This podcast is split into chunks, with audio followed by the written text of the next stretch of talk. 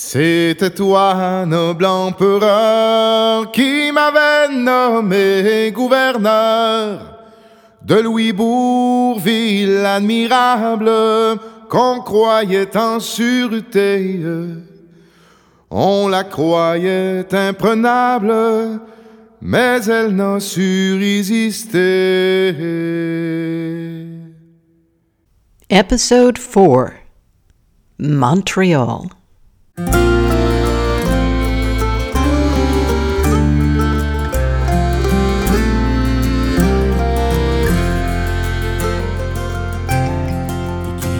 Souvent, tous les jours.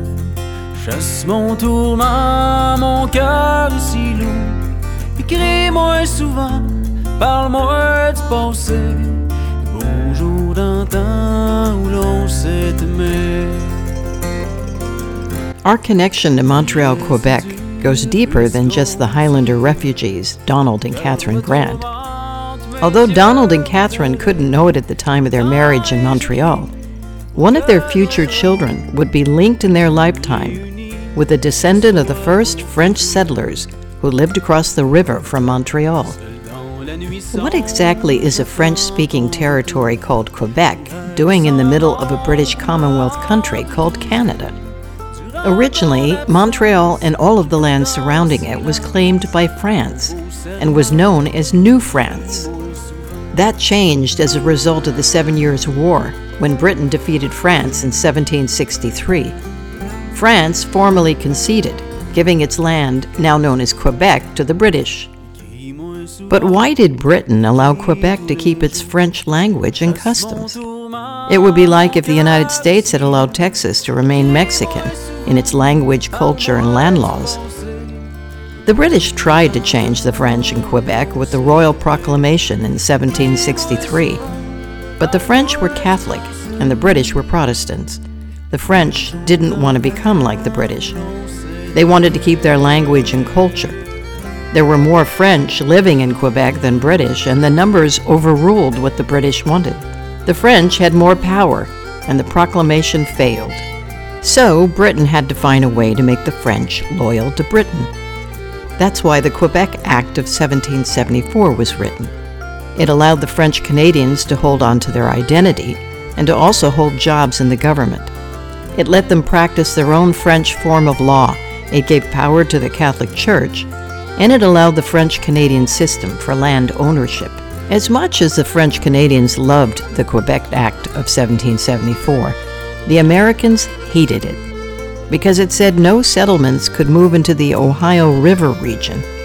Americans said, uh uh no way.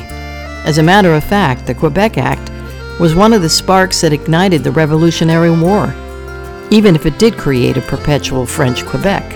The French first settled around Montreal in 1642. A group of Jesuit missionaries settled there, and across the river, they established a mission that was called La Prairie de la Magdeleine.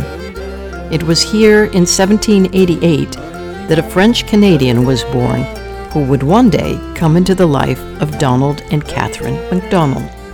His name was Pierre. Such a perfect French name. Pierre Poupart. The surname means puppet, doll, or sometimes coward. No man ever wants to be called a coward, and maybe that's why Pierre's name changed over the years to Pierre Poupart de la Fleur. Deet names were ones that soldiers used, much like nicknames. The name La Fleur was the most common of dit names and meant also known as the flower. Although not the most masculine of nicknames, it's certainly better than being called a coward. And sometimes dit names were supposed to be ironic or the opposite of their meaning.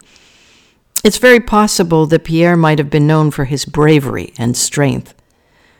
Whatever the reason, he would later change his name to Pierre Lafleur.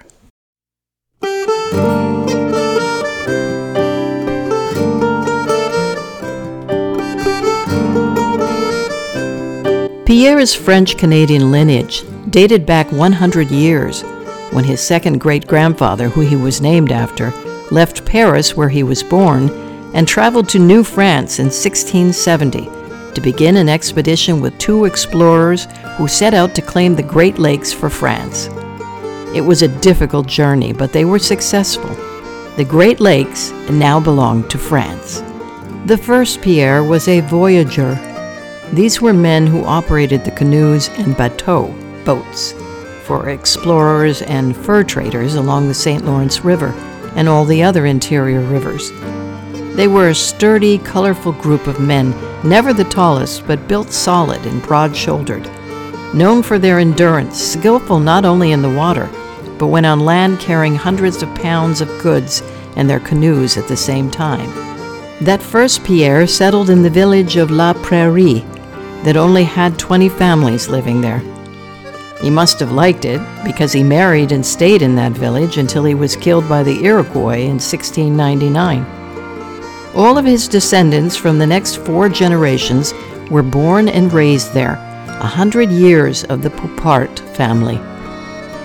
There's a saying in Canada that if you have French Canadian blood, you can trace your roots all the way back to one of 800 women who were first sent from France to Montreal in order to populate the territory. From 1663 to 1673, 800 women, most of them poor and needing financial assistance, were sent to be brides of the men in New France.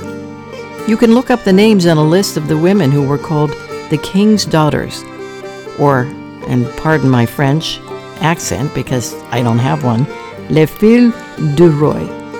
And if you want the correct pronunciation, ask Dad.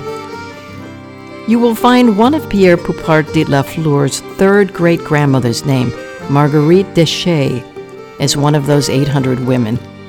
Born in Normandy, France, she was sent over to Montreal in 1646 to choose a husband, because that was the custom of the king's daughters. The women chose, not the men. If you go up to the rooftop bar at our hotel tonight, you can look across the St. Lawrence River and you can see where those generations of the Poupart lineage lived. From your 10th great grandparents to your 6th great grandfather, Pierre Poupart de la Fleur. Our roots here indeed go deep.